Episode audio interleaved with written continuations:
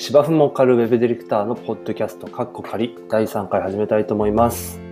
えー、鳥取でウェブディレクターをしている岡村です。よろしくお願いします。えっ、ー、と、前回第2回目をですね、30分近く喋ってしまいまして、えっ、ー、と、ちょっと長かったかなと、途中途中ちょっとだれてしまった感があったので、まあ、今回もうちょっとコンパクトにお届けしたいなと思っています。えっ、と、近況としましては、えー、今週はですね、結構お客様との打ち合わせが多かったかなと思います。はい。えっ、ー、と、サイトのちょっと回収に向けての打ち合わせとかですかね。あとは、また別件で、今月、来週と再来週、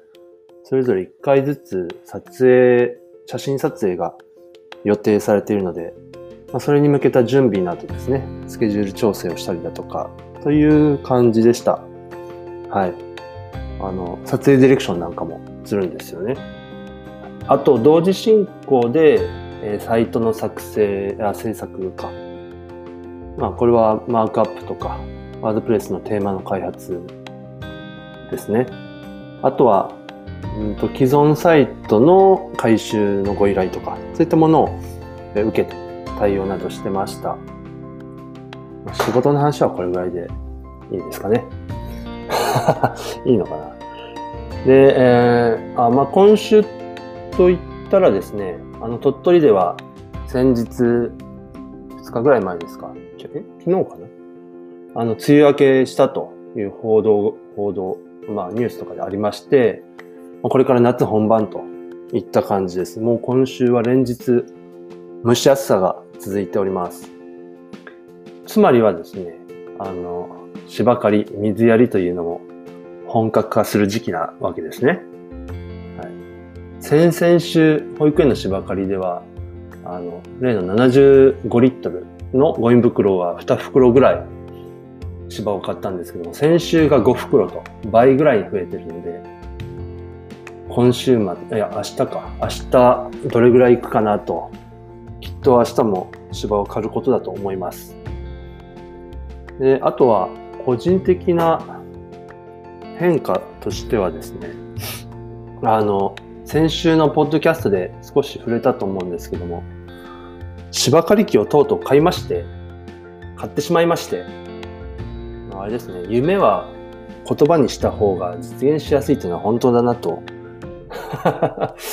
あの、もう秒読みだったような気もするんですけれども、ツイッターにも載せたんですけども、買っちゃったんですよね、マキタのやつを。手で押すタイプの電動のやつなんですが、ちょうどこれ本当に偶然にもですね、ホームセンターで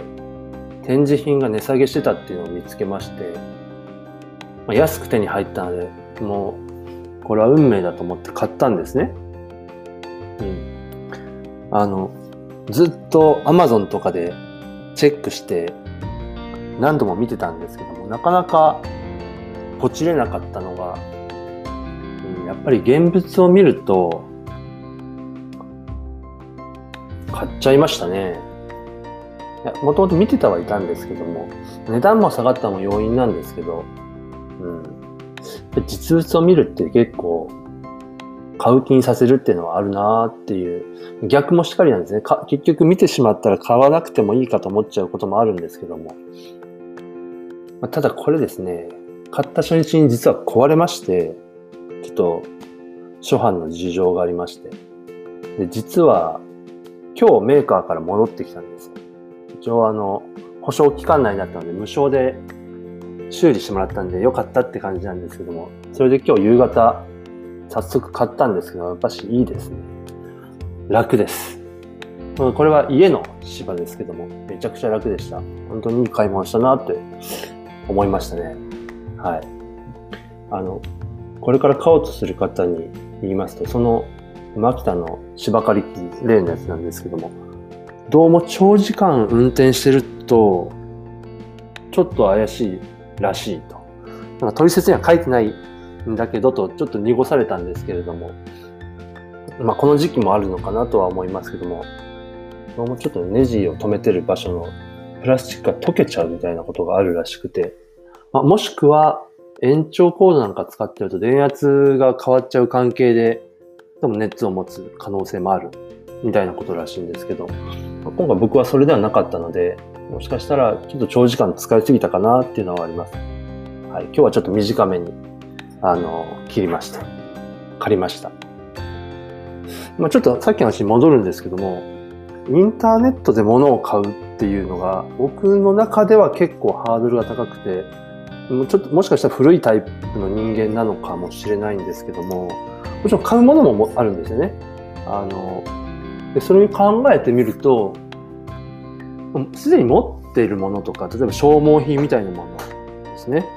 あの、洗剤だとか、いつも使ってるものだとか、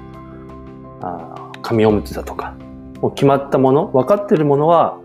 ガンガン買えるんですけど、これから買う、初めて触るみたいなもの、まあ、今回で言うと芝刈り機みたいなものは、なかなかやっぱり手が止まっちゃうんですよね。うん。例えばサイズ感とか、これが分かりやすいサイズのものだったら想像つくんですよ。例えばテレビとかだったら、高さ、ね、横幅、奥行き。大体こう正方形のものだったら、でかつ自分でもまあ大体想像できる、ね、サイズ。横が例えば 100, 100何十センチとか、高さが何十センチとかって分かれば、まあ、メジャーでも出してくれば何となく分かるんですけど、これがちょっと複雑になるだけで、すごくイメージが変わるんですよね。イメージが変わるというか、イメージしにくくなるというか、例えば芝刈り機で言うと、あの、手押し車みたいなタイプなんですけども、これ、あの、収納時、こう折りたたむタイプなんですね。ハンドルというか持ち手を。で、収納時のサイズだとなんとなくイメージがつくんですけど、それは使う時じゃなくてしまう時なんで、その時にはまあ、しまう時の場所を考える時にはいいかもしれないんですけども、使う時ってこう、バーというかハンドルをガチャッと開いて、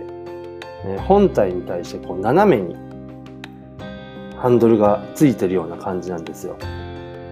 ですると、そのハンドルの長さとか角度とかって、あの、スペック上ではなかなか見えないんですよね。どれぐらいの角度で、こう、ハンドルがつきますとか。で、これ意外と身長にも影響するので、そのハンドルを持つ時の手の高さとかによって、やっぱり借りやすさ、借りにくさとかって全然変わってくるんですよね。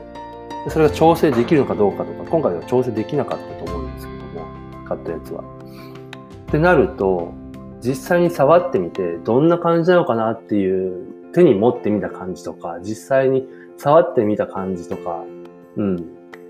ていうのが、やっぱり分からないと、それで実際ね、なんか意外とこう中腰じゃないと使えないとかってなってくると、長く使うのはしんどいよねとか、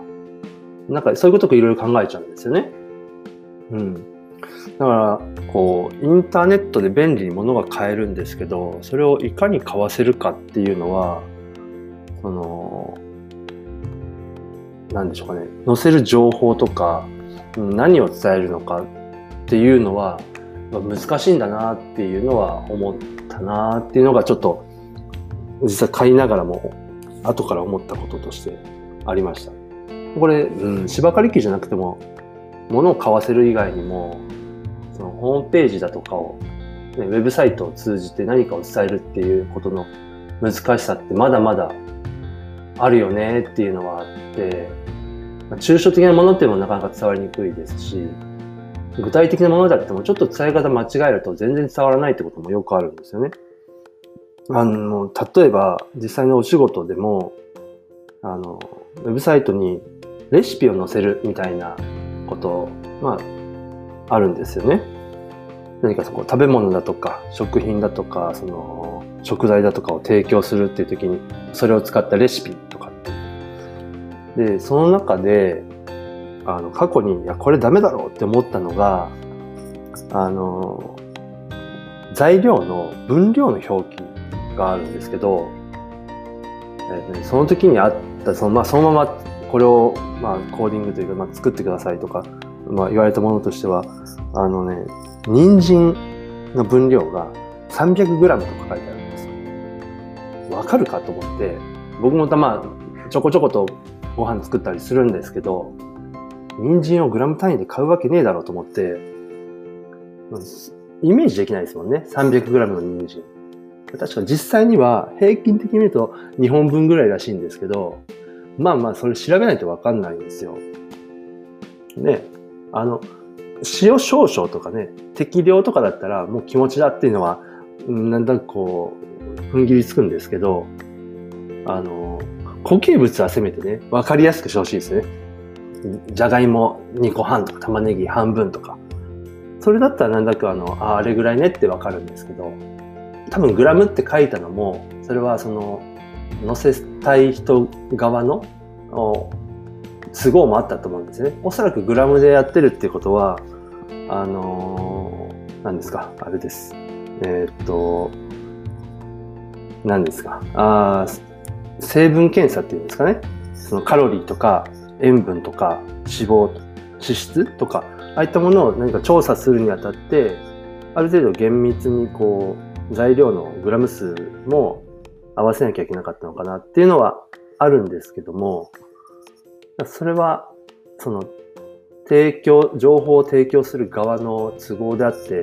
本来の目的は、その食材だとか、えー、ものを使って、実際に見た人、ユーザーの人に、ユーザーに実際に作ってもらって、食べてもらって美味しいってことを感じてほしいっていうのが多分本来の目的。で、それが結果的に、その食材を買ってくれる。それが売り上げにつながるっていうのが本来の目的なので、ちょっと手間ですけれども、そこのね、ちょっとしたこう変換、数字の変換というか単位の変換というものができれば、もちろん成分調査も必要でしょうから、それはそれでやるとして、ね、そういったことの工夫だけでも伝わり方って全然違うよなっていうようなことをちょっと感じました。うん、はい。えー、ちょっと話は脱線しましたけれども、そうですね、芝刈り機は買って、すごく稼働率をガンガン高めて、いい芝にしていきたいなと思うんですが、芝刈り機一つ大きな山を越えたので、次はですね、スプリンクラーあたりを買いたいんですよね。うん、もう多分、明日あたり買ってそうな気もするんですよ。明日、明後日あたり、休み中に。あの、安いやつって、多分1000円ぐらいであるはずなので、ちょっと暇を見つけて見に行ってみたいなと思います。はい。こんなとこでしょうか。うん、いい時間です。で、えっ、ー、と、前回も、あ、前回はお伝えしようと思ってたんですけども、時間の関係上、